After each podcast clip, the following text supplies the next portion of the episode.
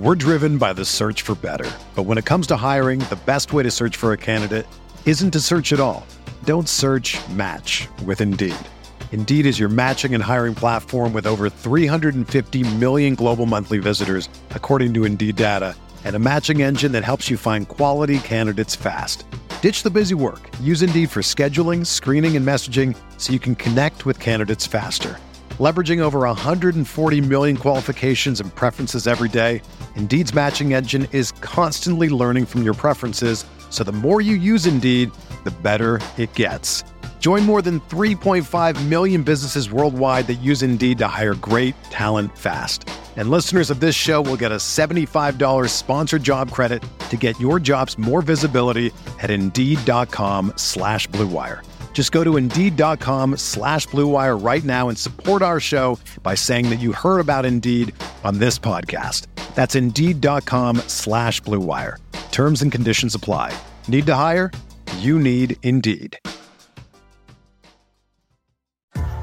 What's up, y'all? It's Drewski, and I've teamed up with Mountain Dew to produce a hilarious new basketball podcast called The Dew Zone with Drewski. Learn the backstories of your favorite ballers and celebrities like Jamal Murray. Did you have like a favorite team? Was it the Raptors at the time or no? Was the Raptors even started around that time? Come on, bro. I ain't that old, fam.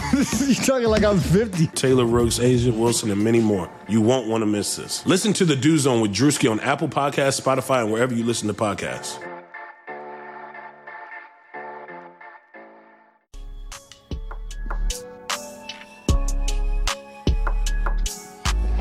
Steven Adams is a monster, man. He's a, he's a monster like somebody from Game of Thrones or something. Like we call him uh, Gandalf because like he's never early or late. He's always at the right time.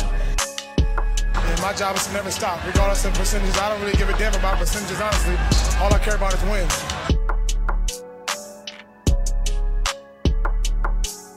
If y'all didn't quite get it, let me say it again. I'm here to stay. Hello, welcome to the Uncontested podcast where we cover the NBA, OKC Thunder, pop culture. You can find our episodes on iTunes, SoundCloud, Spotify, Stitcher, really anywhere you listen to podcasts, plus our website, theuncontestedsports.com. I am the Thunder Mob Jacob. Today, this evening, I am joined by Taylor. You're a step past a hater like I'm Rondo. Upgrade your baby mama to a condo. Who was that? Shout out Rondo. It's Gucci Mane. Oh, I'm not a big Gucci Mane fan. Yeah, I, I forgot you. Uh, so you're on your way back from the Thunder game because you got to witness it live, which is pretty cool. Uh-huh. But Rondo hit a game winner to win it for the Lakers. Yeah, I saw the I against saw Celtics. the, It was wild. saw the video. Wasn't Wild. it like Kuz hit a bucket and then Yeah, Uh, he hit a three. Kyrie hit a Brown bucket. hits a three, or uh, Brown hits a three, or or- so Kuzma hits a three. Uh, Celtics go down and get another shot. They're up one, then or they're up three, and then Brown goes down, hits a three to tie it, and then Kyrie goes in, puts them up one, and then uh, it, who was it? Oh, it was Ingram. Brandon Ingram drives through the hole, goes for a reverse. I think he gets blocked by like uh, Morris Senior or whatever, and then it somehow Tyson Chandler tips it over to Rondo, and Rondo hits the game game winner. It was crazy. Rondo hitting a jumper. Well, we're also joined by Nick. Yeah, two deadlines in a row with nothing to show. Oh man. All right. Well, the Thunder played. Um, can I even call them the Grizzlies? Are they like the Cubs? The They're like what's left of the Grizzlies. Yeah, they bad play- news Grizzlies. they I called them the Grizzly Cubs on Twitter. Yeah, the Grizzly Cubs, the uh, the ten man roster Grizzlies, who uh, who had no center uh, active tonight because because Joakim Noah didn't play. Uh, Thunder played the Grizzlies tonight. Uh, they won, rightfully so, one seventeen and ninety five. Uh, I'm gonna toss it over to Nick, and he's gonna break down this game for us a bit. We'll chat for a few minutes about the game. And then the rest of this podcast is just going to be post trade deadline stuff. We're just going to talk trades and trades and trades. And then we'll talk a little bit about buyout stuff as well. I know that's kind of what everyone wants to hear. Um, but let's start by breaking down this game real quick. Yes, we got the win over what was left of the Memphis Grizzlies. Kind of Mike Conley and the rest of the crew uh, makes us Um, you know, nine of our last 10 games we've won, which is nice. I think that may be part of why Presti didn't feel pressure to make a move um, at the deadline here. That puts us at 35 and 19. Once again, I mentioned this on the post game podcast on Tuesday. Uh, keeps us in third place. It feels like we've been in third place for months now. We can't seem to jump up above the Nuggets, but we're also winning, so we're not falling. So I guess it's a good thing. Um, first half, we started out super slow. I'm sure that had to do with you know who we're playing, level of competition. Uh, we're actually down five at the end of the first. I honestly didn't know who any of these guys on the Grizzlies were besides Conley. So that was kind of surprising that we were down, even though we were playing to the level of our competition. Uh, part of that was due to Adams getting in foul trouble early. Uh, Nerlens did get some run, which was good for him. Um, but you know, t- in the second quarter, we got a decent lead, and of course, the Grizzlies finished on a 13 to two run to finish the half, bringing So- us down. So halftime, uh, uh, Thunder took like what I think it was 15 three pointers or 15 plus three pointers in the first quarter, and then they went four or 12 from inside the three point line in the first half. yeah, I was, I was going to mention. Yeah, so in the, in the first half, um, we shot 40 shots, and 28 of those were threes. So right, exactly, like right at 70 percent of our shots were threes, which normally you would say it's probably not a good thing. But we did shoot 39 percent from three on all those attempts, which isn't bad. It's not bad, especially that first half. Ferg didn't have one. Ferg was like one of Yeah. five or zero of five in the first half, I think. Yeah, That was it weird. it was it was kind of one of those deals where I don't know if we were just lazy and didn't want to work the ball around. It also had a little bit to do with the, the Grizzlies were throwing a little bit of zone at us, and you know obviously against the zone you're going to want to you know shoot three, shoot them out of it. But uh, Jaren Jackson Jr. had 20 in the first half. He kind of kept them in it, and you know like I said, we were down two at half. They're actually out rebounded 30 to 21 in the first half which is surprising. Um, probably another reason for that was Adams being out with foul trouble. But e- either way, with the guys they had in the court, we should be able to out rebound them with anybody. Uh, but then second half, luckily, Jaren Jackson Jr. cooled off a little bit, and the no-name guys weren't making the shots they're making in the first half. We came out on a 16 to two run to start the third quarter. Uh, along with what I believe was an 11 to 1 run to start the fourth quarter. So we you know, came out the the beginning of the, the last two quarters and and came out strong and, and hit him in the, hit him in the mouth and, and ran Yeah. with it. Put him to and bed. I mean, essentially that's that's And what the second half was. This was a super boring game, but it really came down to it really came down to those two, you know, runs we made at the beginning of each quarter, and we kind of just rode those out to the end. the first six points came from Steven Adams. So in the in the second half. So having Right. Steven back in there, you know, he got in foul trouble early on. That obviously hurt us. And having him back in there just on both ends, honestly, in the second half, really kind of changed the momentum. And then I thought Russ played a really good game. You know, he was super balanced. He he still isn't shooting the ball well at all. I think he ended with like 15 points, but Yep. his assist and rebound. I mean, he's passing the ball. And I know Jacob, you mentioned this a little bit on our some of our podcasts, but I think Russ is passing the ball better than I've ever seen him pass. I think we can make an argument Ever. right now that he's the best passer in the NBA. I, I was just I was literally just about, about to say I don't know if there's a anybody else who's Like- passing at a higher rate than he is making. Yeah, he's making incredible. you know, plays. like I don't, I, I don't know if he is the best passer in the NBA, but I think you can easily make an argument for it. You know, he's. I agree. I mean, what was it tonight? Fifteen assists. 15 assists. Another Yep. fifteen. Yep. Like he he's making like assist numbers in the teens, like routine. I mean, he's averaging in the teens. So Is he? like you know, Like Yeah, I he's thi- averaging 11, 11 point something. yeah, like he's pretty close. Like oh, I I, think got that. I on. think he might end the season averaging 12 assists a game. And which I is don't, insane. I don't know when the last time someone ended the season averaging 12 assists. Uh, it's probably been So- a few years, but I mean, so- he's. so- oh, sorry. no, go ahead. Go ahead.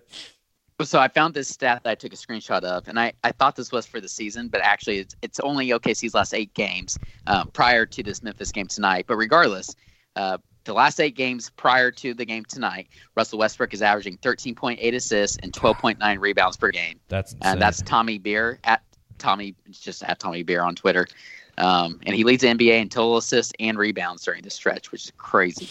I think that at this point, with the numbers he's putting up, he's averaging like something along the lines of 20, 11, and 11. It would almost be hard for him not to average a triple double again at the rate he's going. I agree. So Chuck Cheney of Thunder Digest always tweets out the uh, like the triple double tracker and the like how much Russ needs to average, you know, moving forward for him to uh, have a triple double average for the season.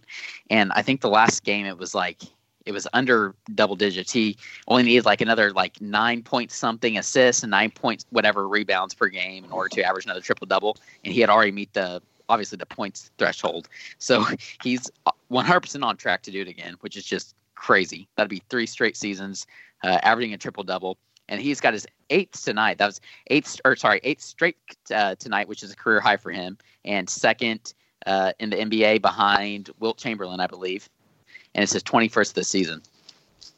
That's so nuts. It, if he gets a triple double against Houston on Saturday, he will tie the NBA record of Wilt Chamberlain's with nine straight triple doubles.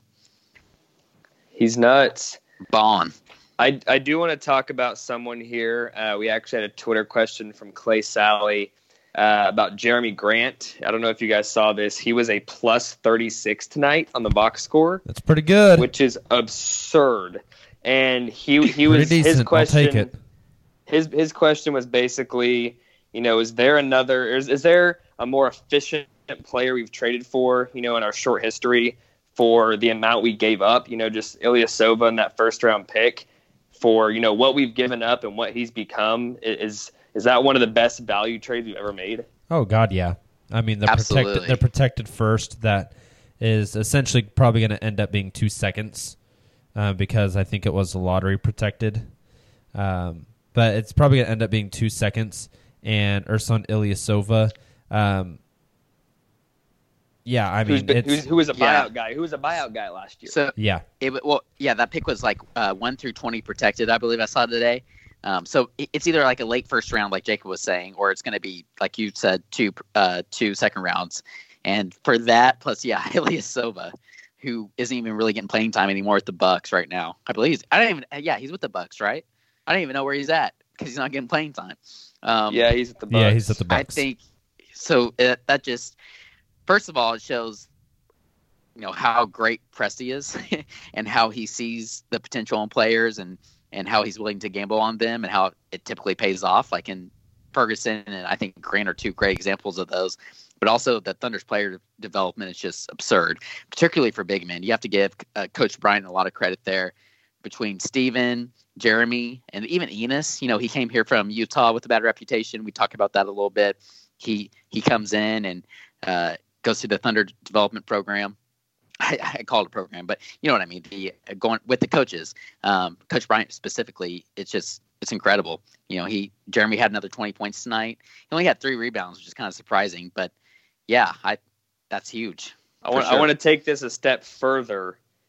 I don't know if you guys remember Ilyasova was actually just kind of a a byproduct filler for the Serge Ibaka trade in which we got Oladipo. yep. So he basically was just someone that came along to make it all work financially, and we flipped that for Jerami Grant. I mean, that's Yep. just ridiculous. If, if you look at the parameters really, of that, really good point. basically Serge Ibaka in a protected first ended up into Paul George and Jerami Grant. Yep. yeah, because we got And, uh, because we got Sabonis with that too, didn't we? Yep, pretty So that- goddamn good if you ask me. That's pretty down. That's pretty Paul good. George had 27 points, five rebounds, and four assists, and Jerami Grant had 20 points and three rebounds tonight. That's pretty damn good. All right, so Yeah, hey, uh, not to like completely derail us here, but I just looked it up. Um, going back to the 2000 2001 season, um, throughout every season from from then until now, the the highest assists per game for a full season. Uh, Rondo did it twice with 11.7 assists per per game uh, for a full season, two times in that 19 year window. Uh, Russ is currently at 11.2 assists per game. Um, but if you look at Russ's stats this year, since January 1st until now, He's at 13 assists per game. Um, so question is simply: Do you guys think Russ will uh, will break that 11.7 average? That is the the ceiling in the 2000s. Ooh. That's I, tough. I, I don't know how to do the math right now to see if he's averaging 3.2 right now. He'd basically have to, you know, raise that per, that that average by half an assist per game. I, I'm not going to do the math, but um, do you guys think he can end averaging over 11.7 a game? Uh, that's tough. I th- I don't know. yeah, I mean, eleven point seven is high. That's Yeah. a lot. I think he can. I, I think he can do it. Honestly, you know the way he's been facilitating. If he can facilitate the level that he has been, goodness, dogs. Oh, what a good boy! Boy, Taylor's Yeah, gone. Brody- if, if you hit that Brody dog, I swear upset, to God, like- I'm yeah, I'd go spank the, you know, what out of that dog. you better Nope, go he- give that good hey, boy a treat. He just he just came up to me, wanted some love and affection. Okay, now the other one's going. Uh oh. I'm gonna go, I'm gonna go on mute temporarily. Go love those dogs. All right, Nick. So you don't think he can get 11.7 for the for the I season? think it. I, I think it'd be tough. I don't think it's impossible. I mean, at the rate he's going, like Taylor said, the last eight games he's averaging like thirteen something assists. I think it's 14 something because since January 1st he's averaging 13. Yeah, I mean, and I that's mean, in uh, uh, 18 games. They're 12 and the- 6 since January 1st. 12 and 6 and he's averaging uh, 11.6 rebounds, 12.9 assists. Uh, I mean, he's averaging eleven point two right now. So if he needs an extra 0.5 Yeah. over the next, what do we have? Twenty eight games left. Something like that. That just means he needs to average 14 extra on top of those 28. So, like, basically an 11 assists to get or 12 assists a game the rest of the year. He can do Is that, that. is that the right math? Oh, dude, I don't know. I don't teach math. Are you kidding me? I think, that's, I think, that's that's, right. doable. 12 Um, assists. I mean, he's gonna, like I said, he's gonna have to continue to distribute at the level that he's been distributing at over the past eight to ten games. Um, but it's it's doable. But I think a lot of that also depends. Like I, I told you guys this earlier. Um, we were talking about the trade deadline, which we'll get into. But I think one of the biggest contributions for the Thunder to be if Russell Westbrook is able to make a lot of these shots that he's been missing this season, especially compared to last season, but is able to balance that with uh, his style of play that he's been playing this season as well. So if, if he is starting to make his his shots come say like post All Star break, I could see those assist numbers going down one or two assists per game. That's and true, yeah. if that He's happens, then he's not gonna he's not gonna hit that. Here's a bit of an interesting stat. So I still have the I still have the Russ assists or just um, player rankings. Um, I, I sorted them by assists uh, just for 2019 since since January 1st. Russ first in the league at 12.9 a game. Okay, the next two guys uh, have played a combined 10 games. So I think we we trash those because of sample size, right? LeBron James is second. He's only played three games though. Rondo was third. He's only played seven games. Um, when we get to other players with large sample sizes, um, the next one, two, three, four, five guys um, average 8.4 or fewer. So essentially, Russ averages four and a half more assists in 2019 uh, than his closest counterpart right now. That's, Wow. that's insane. That's a That's really impressive. that's a, an incredibly large gap Yeah. an incredibly large gap. That's that's impressive. I think, yeah, like we said earlier, I think he's passing the best of his career. I think he's seeing the floor incredibly well, and I think, I think we've seen a there were there's been times in games recently where there's a play where in the past 100% Russ puts up a shot and now he's he's finding teammates instead. Um, Yep. Just just a few that initially come to mind. Uh, San Antonio in the fourth quarter with like a minute twenty seconds left, and Russ has the ball alone on the on the wing for a three, and instead he hits that cross court pass to Ferguson for the uh, for the three that tied the game. And then there was another one. It was a home game a few weeks ago where Russ put a whole bunch of post moves on somebody and ended up giving a head fake, and uh, two guys like went flying. And typically Russ would like you know, try to force his way through everybody, but instead he dropped like this easy pass to Nerlens, who was wide open for a dunk. And you can just tell like the maturity in Russell Westbrook's game. You know, the that he's using his athleticism, the attention he draws, his aggressiveness to his advantage to find his teammates' shots. And I do not think it's a coincidence that Russ, over the, the month of January, probably averaged the most assists of his career. And the Thunder had their statistically best offensive month as a franchise in January. I, I don't think those, I don't think that's um, a coincidence. Coincidence. at all. No, definitely agree. not. Well, I think that's all good, but I would like to discuss the trades and the guys we can get through buyout to help our bench that's fourth worst in the league in scoring. All right, let's do it. So trade deadline uh, came to an end at 2 p.m. Central today. I actually took the day off of work to follow the trade deadline, and then, uh, if you can't tell by my awful voice, um, my personal day from work ended up being a sick day because I feel like garbage. Uh, so I was in bed for the entire trade deadline, uh, following all the uh, the Woj bombs, all the Shams tweets. Uh, Woj outplayed Shams like crazy today. He did. Like that, that was Shams strange. barely broke anything. Like it was all Woj today. So shout out to Woj Woj. let him have his fun yesterday. Yep. Shout out to Woj. Uh, we had tons and tons and tons of trades. Um, I think today alone there was twenty, and so Yeah. it's it just massive. Uh, so my first question for you guys, uh, and because I don't want to like bore people by sitting here and just reading like every trade that happened, so instead, uh, I want to ask you guys, what do you think was the biggest move of the deadline? So I I just looked up. Marc Stein tweeted this out, and uh, there's 24 trades since last Thursday. That's insane. 20, 25 though, if you include the huge blockbuster trade of today, tonight actually, post trade deadline, Russell Westbrook for Ben Simmons. Ben Simmons goes to Team LeBron. Russ goes to Team uh, Giannis. That would make 25 trades since last Thursday. Nice, nice. so biggest move of the deadline. What do you guys think? Do you consider Porzingis deadline? Yeah. Oh yeah. Yeah, Uh, I, it's- I, I mean, yeah, I yeah, think yeah. even especially the combination of Porzingis and then dishing out Barnes. I mean, the Mavs, as much as I hate them and I hate giving them credit, they went from oh, we've got a young guy that probably will be really, really good and one of the better players in the league in a couple years to oh, we just dumped all of our terrible contracts and picked up another 23, 24 year old that's going to be one of the top players in the league. Oh, and by the way, we can sign a max guy this summer. Yeah. The Mavericks scared the shit out of me. That's forward, If we're being insane. honest. Yeah. I mean, it could it could obviously crash and burn.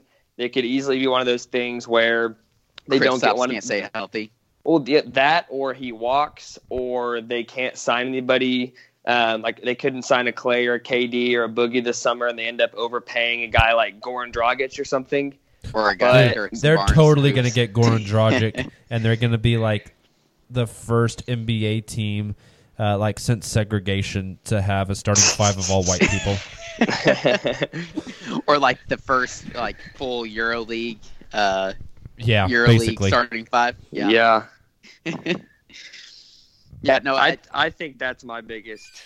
that's Okay. what I had as well. And then um, since you mentioned that, I want to go ahead and say that the Tobias Harris trade to the Sixers was a very, very, very close second place for me. But I would also put the Porzingis trade as number one. So, do and that's honestly what kind of kicked all this off. so neither of you guys put the Marc Gasol deal in the top three. I that's my third Um, place. I think it's fourth. Oh, so Fourth. I Who- think who do you put put ahead of that one? there at three. I, no, I put Tobias Harris at two. and then who do you put at three? What what I trade put, at three? I, I put uh, um, Mirotic. oh yeah. Oh, okay. Man, the- that's fair. That's so- fair. See, so- I flip flop those two, but let's just let this lead us into our next point, uh, another point, which is the top of the East. Uh, they're going for it, man. Oh, they're like nuts. With, with, Yeah. with the exception of Boston, who wants to go for it July one for for Anthony Davis and then try to get Kyrie to commit after that. Uh, besides Boston, the the other top three in the East, they're they're balls deep. They're going for it. I mean, they they push the chips to the middle, and it kind of all started with with the Tobias Harris deal, right? Like Philly Yep. went got Tobias Harris, and then so Milwaukee made a play, uh, actually made a couple of moves, which ended up just being one big three team trade uh, to net them uh, Nik- Nikola Mirotic, and essentially they gave up what Thon Maker and uh, second round pick maybe, I was gonna say it was yeah, second round picks. Wasn't much. and then Let's see. and See, then the thing- late in the deadline, Toronto gets their hat in the ring. We had heard uh, Yeah, Charlotte, Charlotte, Charlotte, Charlotte, Charlotte for Marc Gasol this whole time, and then Toronto gets in. And I'm going to be honest, Toronto gets what I feel like was a steal of a deal for them. Absolutely. uh, to no get first Marc rounders Gasol. giving up. Absolute No first round. steal. That, yeah, a, a, a 2024 second round pick. second round pick. Jonas For- Valanciunas, which okay, right? Yep. Delon Wright, which okay, you solid already you already have a starting and a backup point guard that are really really good, and then Exactly. C.J. Miles, which is a pretty good rotational wing. Um, but that was all that was in that deal, right? Yeah, and CJ Miles couldn't find minutes in Toronto, and I'd also heard mumbles that DeLon Wright was going to want more money than they were going to be able to give him, so they were going to Yeah. have to lose him anyways. And That's so what I heard on uh, after the podcast. I was listening to that Sam Vecenie podcast. Or Mhm. I said after the podcast, after the trade deadline, I was listening to the Sam Vecenie podcast, and that, they mentioned that as well. So yeah, that's a good point, Nick. Yeah. Now it makes Toronto interesting because now they have two massive expiring deals in Kawhi Leonard and Marc Gasol. Well, Marc Gasol has the option. Um, I don't know if Kawhi has an option or not. But anyways, both of those guys are going to opt out, and so Toronto's kind of pushed everything in the middle. And if it goes south, uh, they might be hitting that reset button because they, they don't have anything if those two guys leave. But the the East, the top of the East is going to be incredibly fascinating. Yeah, and see, that's why I put the Tobias Harris trade at two, because that's a trade in which they do already have plans of signing him long term, so it's not just a rental. And on top of that, the dude is young; he's like 26, whereas the other guys, you know, Gasol's old, and I and and Mirotic isn't that old, but I think he's you know 28 or 29. Like Harris is still like a young guy that hasn't hit his ceiling yet. So I I I, I put that as the number two trade only because that's that's going to affect their future for a long time. Yep. See, that's that's what I have as well, and it's gonna be really, it's gonna be extremely interesting. So I love it. Um, first of all, on the uh, the Clippers side, you know they're they're going full like asset mode. you know they acquired all these picks, they've acquired these young players, and honestly, they could make a potential Anthony Davis trade this offseason if they really wanted to. Um, but if not, they still have room to sign a guy like Kawhi Leonard or a Kevin Durant or both. Right, right? sorry, are you talking about the if they- Clippers? yeah, Clips. So if they, it, um, if they are to like get rid of Gallinari's contract, they'll have room for two max contracts now. Yeah, they're already Plus, they have all, all these other assets, right? So I mean, honestly, it, you just you, you could even trade for Anthony Davis, and then you sign one uh, max free agent like a Kawhi Leonard or a Kevin Durant or fill in the blank Jimmy Butler, and you have that player plus Anthony Davis moving forward. So I really like this trade fr- from a Clipper standpoint as well. But from the Sixer standpoint, I really like how Harris fits. You know, it, it decreased their depth, which they obviously tried to replenish today with a lot of their different trades. um, they have a almost like a completely different roster, which is just crazy, other than their core. Yeah. Um, so it'll be interesting watching All the role pieces forward. kind of shifted around for them. Yeah. So like Jamin is the third. You have we talked about Simmons. Um, you know, it's it's really interesting to to watch your bench and how they kind of fit. So if the chemistry is there, this, is a really really good trade for the Sixers and puts them right up there at the top of the East. Yeah, I but then again, like what I said work. with Toronto, Philly's going to have two massive expirings too with Tobias Harris and Jimmy Butler. You know, and so And how does that one work out? or two of them leave, you're in trouble. So and then Yep. they trade they trade Markelle Fultz, right? And Fultz is supposed to be that fourth star. So I was listening, like I said, to that podcast earlier, earlier today, and I thought they made a really good point. Like this is supposed to be Fultz, Simmons, and Bede, and you could bring in a Butler or a Harris, and that's your fourth star. And you're, you know, you have uh, a couple of those guys on rookie skill contracts, but now you're looking at like 2021, and you're having to spend a ridiculous amount of money on this team. Whereas if Fultz would have panned out like he was supposed to as the number one pick, you're not paying nearly as much. Um, so it's a gamble. It's absolutely a gamble for these Sixers, but it, it could really pay off for them. You know, I see Harris as a guy that could really fit in well. He's a really good three point shooter. He can shoot, um, you know, off the pick and roll. He can shoot a spot up. Um, it's going to be interesting. I'm, I'm really excited to kind of watch them moving forward. And like you guys said, obviously the Raptors as well are going to be really fun to watch with Gasol. So Yeah, this this might be an unpopular opinion, but I think going forward, if you're the 76ers and one of Tobias Harris or Jimmy Butler is going to walk, I personally would rather Jimmy Butler walk and keep Tobias Harris. He, he's he, he's more of he's more of like that Klay Thompson on that superstar team. He doesn't need the ball in his hand to do something with And he's it. not he's going to be a locker room issue, which Jimmy Right, Butler's he- proven that he is anywhere he goes. he can spot up, he can shoot. He doesn't have to, you know, create off the dribble, which he can do, but he doesn't, you know, his game's not re- like it doesn't rely on that. He, he's just a guy that I, I think fits with that team better than, than Jimmy does. I would I agree, with that. I would agree with that. Yep. Although Jimmy's Butler, Jimmy Butler's defense is leaps and bounds better than Tobias Harris. Right. That's, that's right. the only That's thing. true. But That's and true. then Milwaukee now with Nico Mirotic.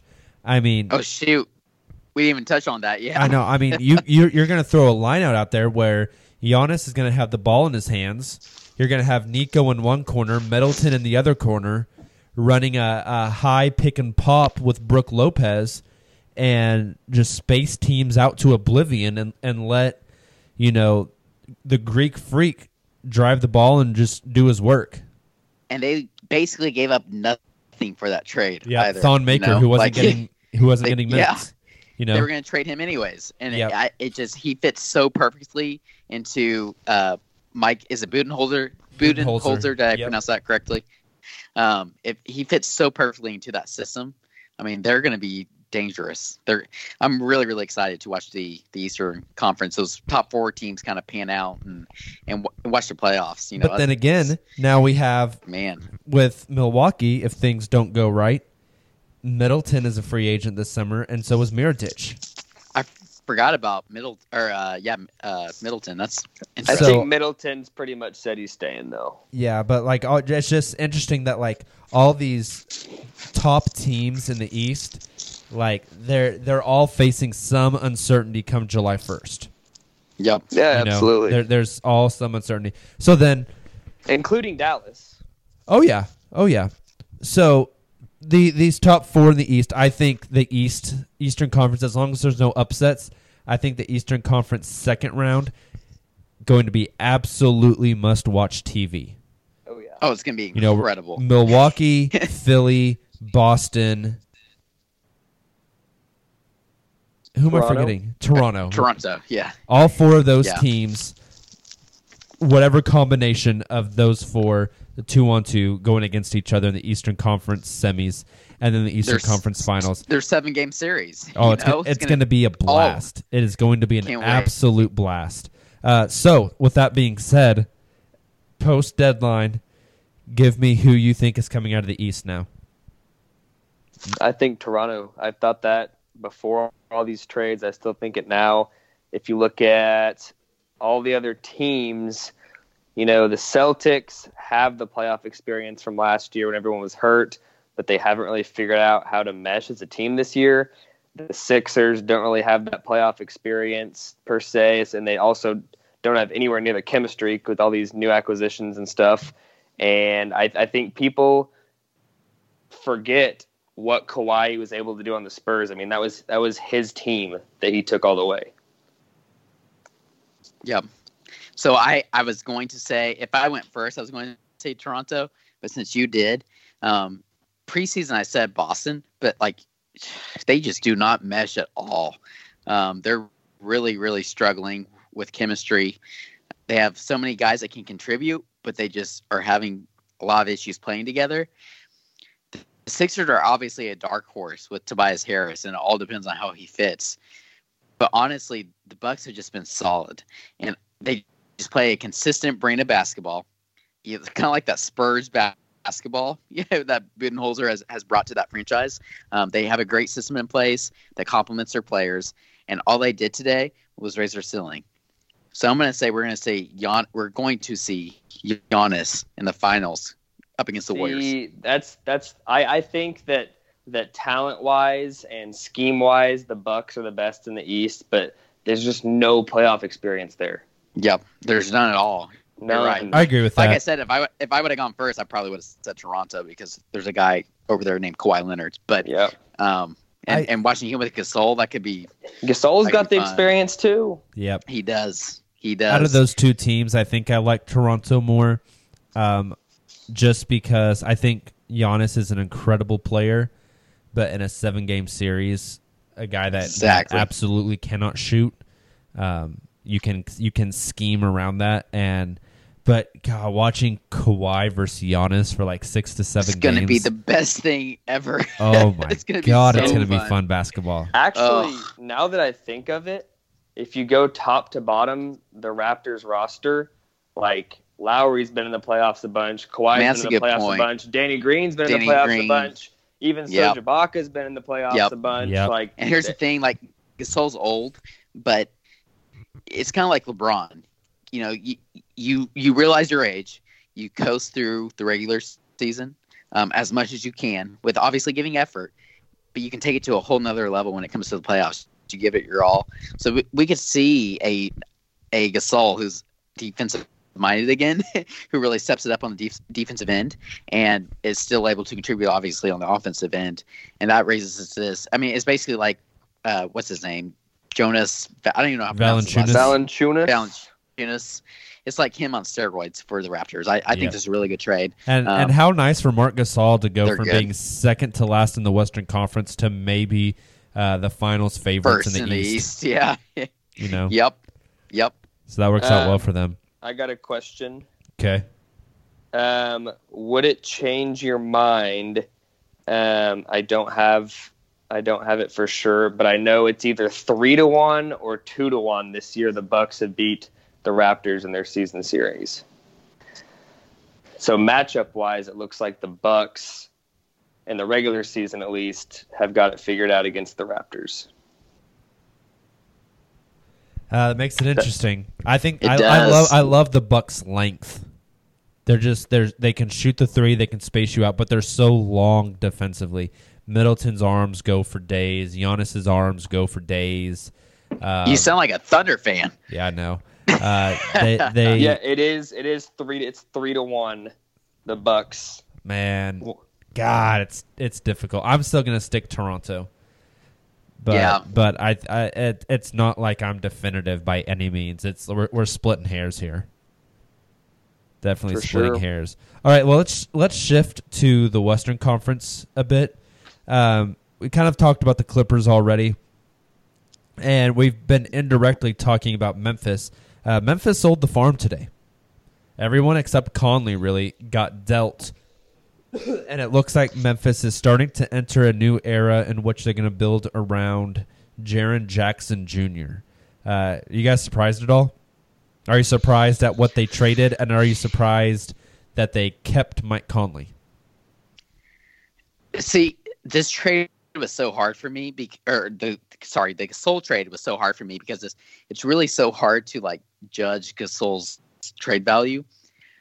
Because, like I said, you know he's he he's such a perfect like center for this era of the NBA. But at the same time, he's he's gotten older, so his defense isn't nearly what it, it's not defensive uh, or all NBA defensive team like he used to be, right? But he can still pop out and hit the three point shot. So I was really very intrigued to see what his his value was going to be on the trade deadline. So Um, I think it was a, a pretty fair trade, but I still think he could have gotten like a first round pick or something in return. Um, regardless, though, uh, uh, and then they go and like trade for Avery Bradley, the uh, the Grizzlies do, and ship out JaMychal Green and and uh, Garrett Temple, who both had a lot of interest from some Western Conference and Eastern Conference teams. Um, I think they could have gotten more there, if we're being completely honest. The fact that the Clippers traded for those two and only for Avery Bradley, who I mean, I like I said, I was listening to a podcast earlier, and they were calling Avery Bradley like one of the worst starters in the league this year. You know, before they ended up benching Avery Bradley, and it's true, Bradley's had a terrible season. So I really think that they could have gotten more for if they would have traded Jamaica uh, Green just individually, and then obviously Garrett Temple um, before that uh, uh, individually as well. So Yeah. uh, it seems like yeah, they're just I- trying I- to get out get out weird. from under money. Uh, I mean, Avery And Bradley's essentially a, a expiring contract. He'll be Yep. He's partially guaranteed next year for two million dollars. So it seems like and then Memphis they is trying to clear like clear stockpile all these second rounders. Yeah. which like I mean I, I don't know. I, I feel like they could have. I, I yeah, it, it's strange. I feel like they could have gotten a little more, and particularly in terms of draft picks. I Yeah, feel like got a lot of because second Memphis rounders, they is not a free agent rounders. destination. Exactly. So why are you? Yeah, right. Why are you trying to stockpile like expirings and trying to create cap space? Yep. Exactly. I'm with you. I'll I'll be honest. I have no clue what the Grizzlies are doing. So Well, hey, at least best- that's one thing them and Washington have in common. Then That's so true. I That's so true. They're the Washington. Wa- the the Washington Wizards, like, I look at what they did and what they have, and like, I'm just left here asking, like, what the absolute shit are you doing? It's it's worse than the Grizzlies, in my opinion. I mean, Uh, it, it's They're both bad, but it's terrible. I Yeah. mean, the Grizzlies, though. So, I mean, I think it's good they didn't trade Conley because if you look at it this way, their future with what they have right now. So, obviously, Jaren Jackson Jr. is their future. Outside of Conley slash who they trade Conley for, who's their second best player? It's a really good point. Like Uh, they don't have. Wait, hold on, hold on. I got this. I, Dillon got Bro- I, I watched Dillon the game. Brooks? Well, he's injured. Doesn't count. Yeah, There but was he- some sometimes- some mother, you know whatter, that that just absolutely torched us tonight. Who was that? What was his last? Oh, Bruno. Bruno. Ca- that's, Ca- not, that's not a future piece, dude. Like, like realistically, their second best player outside Conley is Dillon Brooks, who averages like ten points. a game. Exactly. Yep. So like, it's Or maybe it is Kyle Anderson, maybe if he's Yeah. healthy, but he hasn't. yeah, but it's like that, like you said, that's an eh. I'm with you. That's how crucial what they get for Conley is for their future. Because if they whiff and don't get much value for him, they are screwed. That's a But really good I don't. point. I That's a really don't good point. Think they're gonna. Yeah, I don't think they're gonna get anything, or at least much more than they were offered at the trade deadline. You know, like for example, I think Utah was the leading offer with. Um, it was Dante, maybe Dante Dante Exum, um, Ricky Rubio, and then it was like favors expiring deal. But too. even then, like, out. say, exactly. so say that's the best you Right. can get. Like Rubio's getting up there in age. Exum, I mean, I don't know what people think about. Like, I don't know why the Jazz are so scared to get rid of Exum. I don't think he's all that. And Agreed. and then and then you so like I think the best piece in that trade it would be Favors, and he's like not that great, and essentially plays the same position as Jackson. So in like in all reality, of your lineup of Rubio, Exum, Jackson, Favors, and Kyle Anderson is going to get you nowhere. Yep. they're in a tough spot. a really tough spot, and they don't want to do a full rebuild because they're worried that they're not going to be able to get butts and seats. Yeah, Exactly. You know. Same. s- Honestly, if we're being completely honest, is a, a very similar situation as New Orleans New Orleans Pelicans Yep. with Anthony Davis. You know, Who did not get traded today? he did Um, not. Yep, and so that will that saga will carry into the summertime, whenever Boston can make a bid, and when we know who has the number one overall pick. So, So that'll be guys- interesting as well. Did you guys see that rumor today that essentially, and I don't know if this is just like reports coming out of the Boston side or the Pelican side trying to get this out on social media, or if this is actually uh, rec- like in a phone call between the two GMs. But I heard that it's going to be like a, a, a Jayson Tatum, Al Horford, that wi- with the big uh, Williams, and like Mark, and Marcus Smart and three picks. Marcus Smart, and th- yeah, yeah. Yep, that'll get her done. I mean, that's. A I hell of a lot wonder if they would take Lakers that offer. over just getting the number one overall pick this year and getting Zion Williamson And that's the other thing, because right? Zion Who gets Zion has a little pick. bit of that unknown factor, but he'll he'll draw attention. He'll he'll draw fans. You know. So say the Knicks do get the number one pick. You have that number one pick, which is going to be Zion, and then you have him, and like, say you offer Knox, um, or even Trier or somebody like that. Um, how does that compete with the Celtics offer? Yeah, it's interesting. You know what what is New Orleans going to value more? and who gets that number one pick, obviously. But Yeah. absolutely. And then another question that I saw brought up last night, and when I saw this last night, I was like, I was skeptical because you, like we've talked about on this podcast before, who's leaking what, but there's all this talk that uh, the Pelicans, you know, were engaging the Lakers on these trade talks solely to try and get them to have some chemistry issues, basically. And then that allows the Pelicans to, it, like, because now they're playing Anthony Davis, right? They can't. They come out today. They said that they are going to go ahead and play Anthony for the rest of the season. I mean, that gets them in the playoffs, probably, or at least makes them competitive. Um, so I, I think it might make them a little bit had no competitive, but they're just too far out to to have a shot at it. I think. make it okay. Okay, yeah. So it, what I saw was like, did, did they even have any intentions of making this deal happen, or were they just trying to get back at Lakers for tampering, basically? Yeah. I love that they basically just try to screw the Lakers over. You oh, know, one hundred percent. They deserve it.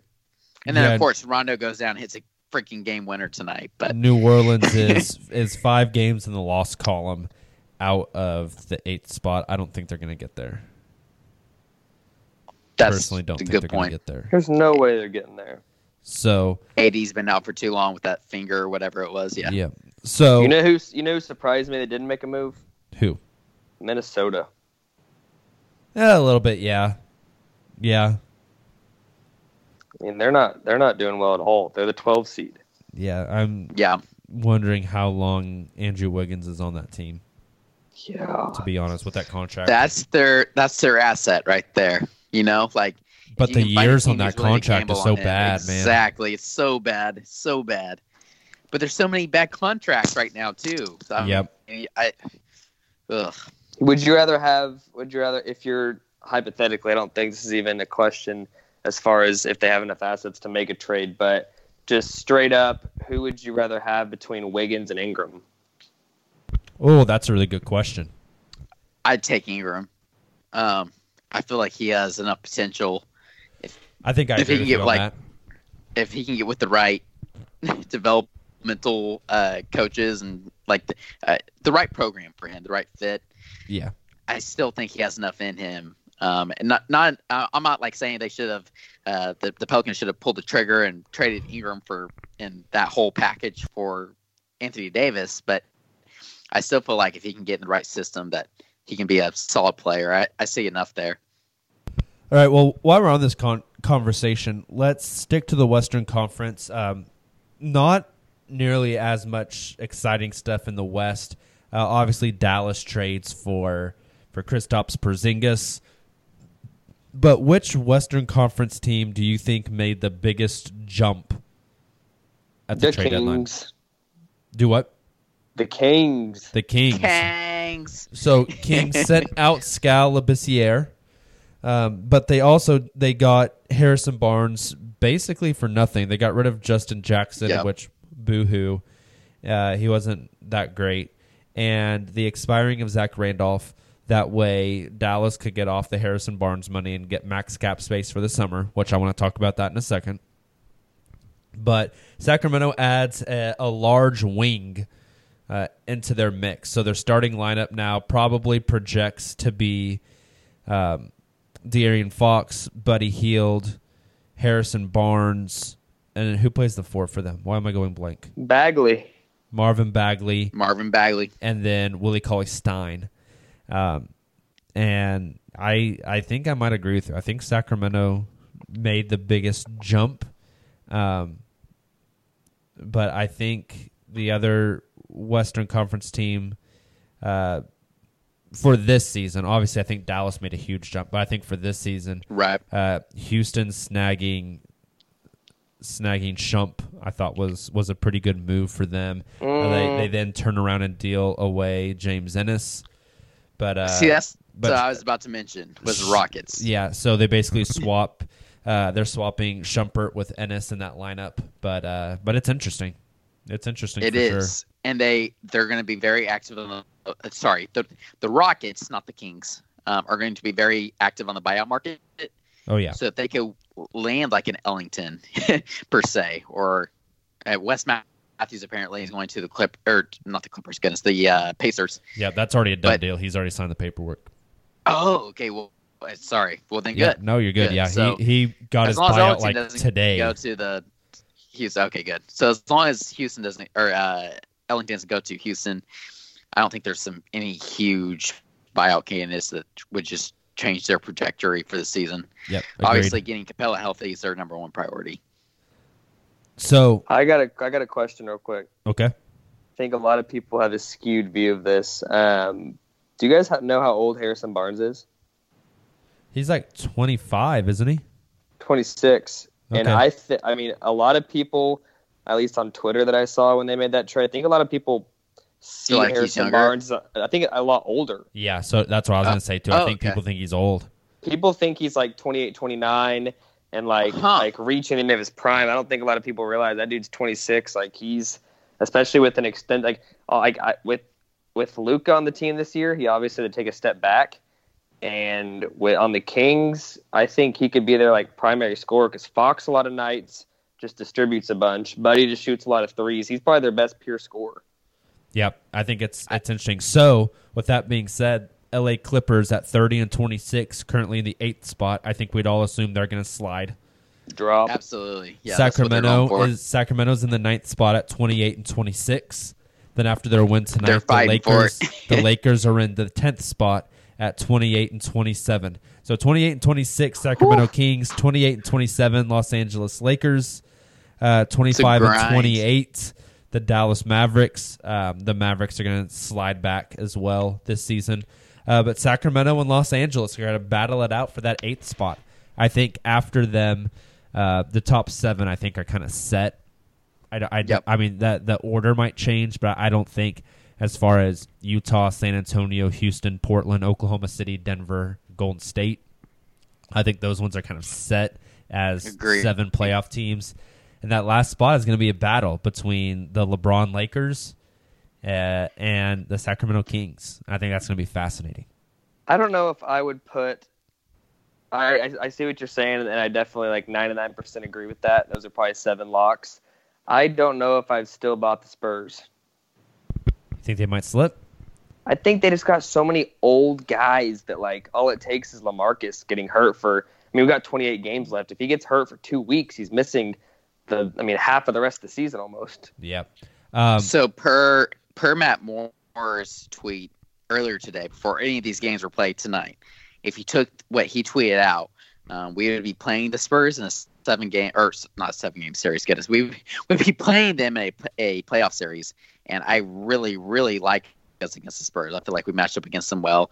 Um, currently, while I'm podcasting, I have my TV on, and the Portland Trailblazers are winning 105 to 97 against the Spurs with about seven minutes remaining in the fourth. oh, come So- on, Spurs, because I want some I know. gap between I, us and we Portland. need we need we need a little cushion. I've been rooting for the Spurs, but um, regardless, I mean that's a really solid matchup for OKC. Um, I I really I can't get a good like gauge on the Spurs if they're gonna slip, like Nick just said, or with Pop if he's gonna be able to coach them up and keep them in the sixth through eighth seed. You know, yeah. um, it's just so tough to tell. So, give me your your your quick thought answer on that eighth spot, Sacramento versus Los Angeles Lakers. Who do you guys think gets it? You can't you can't deny Braun Lakers. I was gonna say you you can never bet against LeBron James, and we saw that tonight. I He completely agree, but just to be different, I'm going to say Sacramento's going to get it. They're hungrier. fair. Yeah, God, no, I- how awesome would it be if the LeBron you- Lakers, the LeBron assets, uh, Yeah, get pissed mi- off. miss the playoffs? exactly. So the, if then if if the question was which roster do I like better, it's the Kings. Oh yeah. If you Oh, ask me yeah. which te- Uh, which oh, yeah. team I think makes it, I think it's the Lakers. all I think I I yeah all, all three of us agree on both points. Um, but you, you never know. Like Harrison Barnes and Aaron Fox might just be just incredible combo. Um, I'm Yeah. and then you know the the Lakers came out. The so there was two things that could have happened tonight against the Celtics. The young Lakers could have came out and just not tried because they're pissed off that they were in trade rumors, or they came out like they did tonight, pissed off at the world, and we're gonna s- scorch the earth, and we're gonna make every single shot, and we're gonna show these guys that we're really, really good basketball players. That's what happened tonight, but what happens moving forward? You know, that's what I'm really curious to see. So, if they come out uh, pretty flat from here on out, then maybe these Kings do squeeze in and get that eighth spot. It's gonna be really, really, really- interesting to see. Yeah, it's gonna be it's gonna be a fun, you know. Last, uh, it may come down to kind of like Denver and Minnesota last year, like a, yeah. play-in game later. God, you that'd be it may so come much down to the last two games. So, two more things I wanted to touch on real quick. The first, we kind of started to talk about it earlier. A lot of these teams at the trade deadline made deals to open up cap space. Um, well, one that we didn't talk about, and I just have to mention real quick. I have no clue what the hell Miami did. Like, why did you take on That was- Anderson? like? I don't uh, know what they're doing. Yeah. yeah. But anyways, a lot of teams made trades to open up cap space. Like we said, New York has space for two max slots. The Clippers space for about two max slots. Dallas I think they may have three. Dallas opened up space for a max slot. There's not enough free agents this summer that deserve max. There's not enough max players. So some of these teams are going to get left out and they're going to have max slot money like open. They're to have that cap space, but the Kevin Durant's, the Klay Thompsons, the the DeMarcus Cousins, um, even the second tier guys, the Jimmy Butlers, the Tobias Harrises, the the Chris Middletons, the the yeah the Vooch. Yeah, Vucevic and the uh, Mirotic All- might those guys uh, are going to go tier, off the but- board, and somebody is still going to have max or near max cap space, but no player to fill it with. So, are we going to see a re- a repeat of twenty six summer of twenty sixteen, where some of these players that do not need that type of money are going to get that type of money? I think teams will be smarter and do one-year deals on those kind of guys, um, or maybe like I don't know. I, I if I were a team, I would do that. If, if if it was me and I have one more max spot and all that was on the board was Jimmy Butler or Vucevic or someone, I'm offering him a ma- I'm offering him, you know, the most money I can offer him on a one-year deal, That and makes then try again the next summer. Yep, that so I'm makes sense. taking, I'm taking more of like a middle ground stance here. I'm going to say that obviously your top free agents, whether it's you know LeBron or not LeBron, get us uh, Kevin Durant, Kawhi Leonard, uh, your Kyrie Irvings, etc. I think we're obviously going to see them gain the max contracts. But like you said, Nick, some of these other and maybe even like it's Bias Harris's and the Jimmy Butler's getting some maxes. But when it comes to some of these other guys like below them, uh, um, I don't think teams are going to. Uh, they, they've learned from this past era of the CBA. um, I don't think they're going to overpay for those guys. You know, I don't think we're going to see like the the ridiculous Otto Porter Jr. contracts and all the. Uh, what are some of those other contracts that were just absolutely ridiculous? Uh, Kyle Anderson contracts. We talked about him a little bit Allen ago. Crabbe. Allen Crabbe, yeah. Oh, it's a terrible one. See, I don't think we're going to see those. That's Now, not going to don't- happen again. Don't get me wrong. Like, like I said, those top tier free agents and even the Tobias Harrises and Jimmy Butlers are going to get their maxes. But yeah, I don't, I don't see Allen Crabbes and I, I don't see teams overpaying for players like that. Hopefully they'll be, not. they'll be going for a, a couple different players with that cap space. Well, with that being said, a few more minutes left here. I want to jump into free agents. I want to jump into the buyout market just a little bit. We touched briefly on it a few minutes ago, talking about Wesley Matthews. he's already secured his buyout from New York and has gone to the Indiana Pacers on the prorated minimum. Uh, with Victor Oladipo out, Vic is just going to get a lot of play. Or no, sorry, not Vic. Uh, Wes is going to get a lot of playing time there. Uh, kind of makes a I little like- bit of sense. I liked what you said, Jacob, because I was like, why, like, why would he be that concerned about playing time? Why would he not go and try and win a championship with one of these teams? And like you said in our Slack, it's a really good point. He wants as much playing time as possible, so that way he can get more than the vet minimum next season. Yep, trying to trying to play into one more contract. So, but a ton of other guys are going to hit the the market as free agents. Guys like Wayne Ellington is already either been released or uh, in that process with Phoenix. Uh, Enes Yep. Kanter has got his release from the New York Knicks. Um, Markieff Morris, it looks like, is going to get bought out down in New Orleans. Uh, although that may, may be a little injury related uh, due to that neck injury he had uh, back at the beginning of January. So lots of different guys getting bought out. Uh, the Thunder are bound to be players in the buyout market, considering they only have 13 players on roster right now. Um, so they're going to have to uh, to get somebody. They're going to have to sign somebody um, out of the the possibilities out there of the buyout guys. If you had to choose one player to add to the Oklahoma City Thunder roster, um, the one guy that you want them to get in the buyout, who is it? Tayler, I'll start with you. I do really like Markieff Morris, but I got I got to give that to Nick. I'm gonna let him go on that rant because I don't know if I know somebody more than Nick who loves the Morris twins any more than he does. So I'll give him that one. I'm gonna go ahead and say Wayne Ellington because we could use the shooting. Um, I think he's a solid guard who could really find his his niche here on the Thunder. Um, but don't forget, there's a certain guy on a two way contract for the Oklahoma City Thunder. He wears pink shoes. He got in a point guard tonight. His name's Deonte Burton. But seriously though, like um, I, that's not a terrible option to sign up to one of those roster spaces. Yeah. Um, for, even if you do sign like a Wayne Ellington or a Markieff Morris, it, it's not a terrible option to sign him to a prorated minimum for the rest of the season. You know, I'm really curious to see what he could do, and that just gives you another uh, option on the wing and some more depth. So, but if I had to pick one of these names, I go with Wayne Ellington. Nick, what are you thinking? Yeah, so obviously Markieff Morris would be my number one, but just to make it fun, I'll pick someone else. Um, I don't know if you mentioned him or not.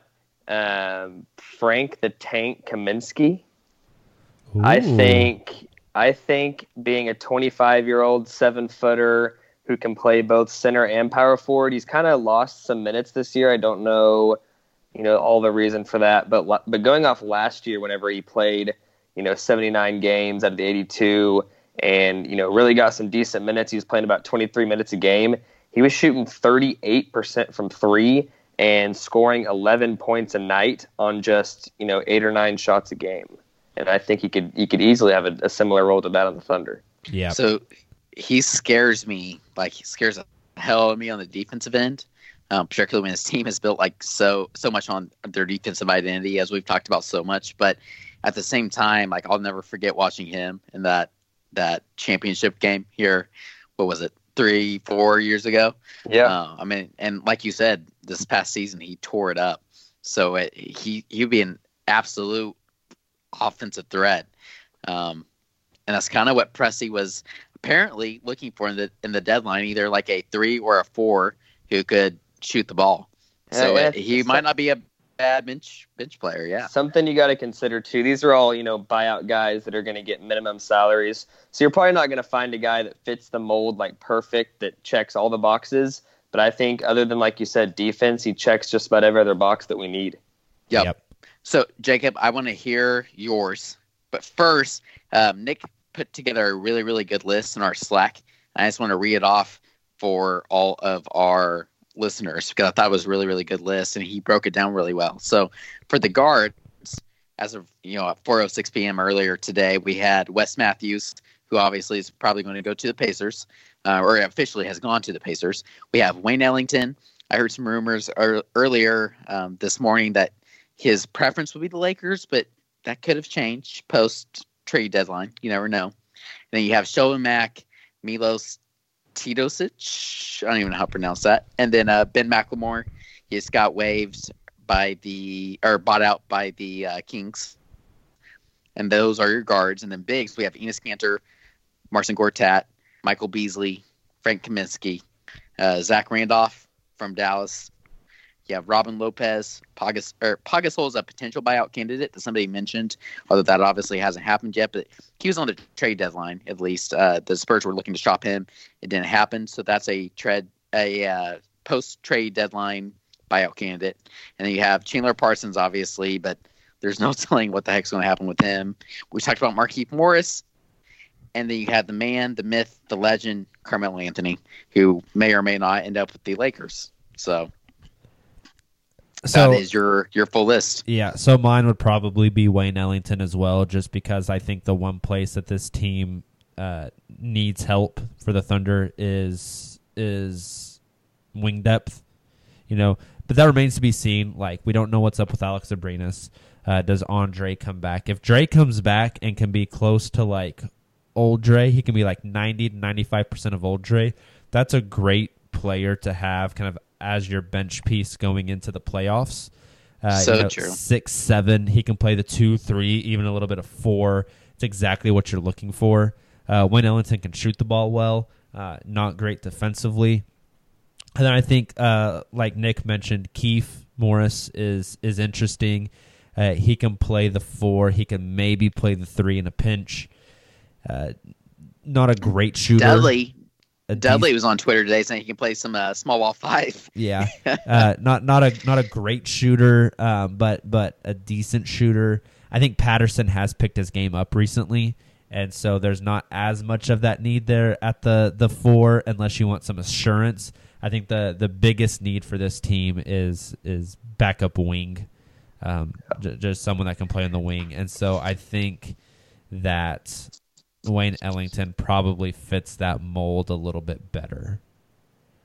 Yeah, and I think I think I agree. another another thing with Kaminsky that um, another reason I think I think that I like him is because you know Patterson, who's a, who's a you know solid backup power forward for us. I think Kaminsky is also a true backup center. Like like tonight, whenever Adams is in foul trouble, we kind of had to lean on Nerlens um, for a long time. But you know that's an if if you know obviously he was like a minus a minus like 19 at halftime. Not that he wasn't playing well, but you know if the lineup's not working, you have another option. Um, you could throw Kaminsky there to true center. Yeah, it's interesting. It's interesting for sure. So, anything else, guys, is before we get out of here? I think that's it. A lot of a lot of stuff happened over the the past week Oh, for yeah. sure. Well, Thunder play again Saturday night against the Houston Rockets. A bit of a new look Houston Rockets down in, in Houston. And then Monday against the Portland Trailblazers. Um, we will have post game pods for both of those games, so make sure you check that out. Uh, let's bump some outro music and get out of here. So, thank you guys again for checking out our podcast. We really appreciate you. If you haven't subscribed already, anywhere you listen to your podcasts, hit it up. We're probably on there. You can subscribe to us, leave us a review, leave us a rating. We would greatly appreciate that.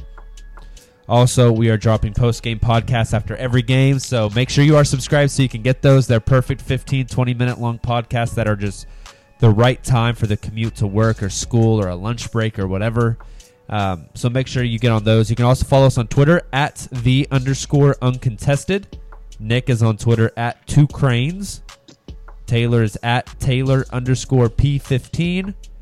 Myself, I am at ThunderMob405.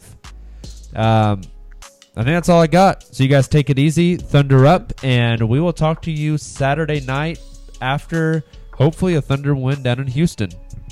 See you. Roddy Hood balling out for the Blazers right now. 14 points, just hit a three. Woo. Talk about acquisitions. Did you know a 2018 study showed half of prenatal vitamins tested had unacceptable levels of heavy metals? I'm Kat, mother of three and founder of Ritual. When I was four months pregnant, I couldn't find a prenatal I could trust, so I created my own. Ours is made traceable, third party tested for heavy metals, and recently earned the Purity Award from the Clean Label Project. But don't just take my word for it. Get 25% off at ritual.com slash podcast.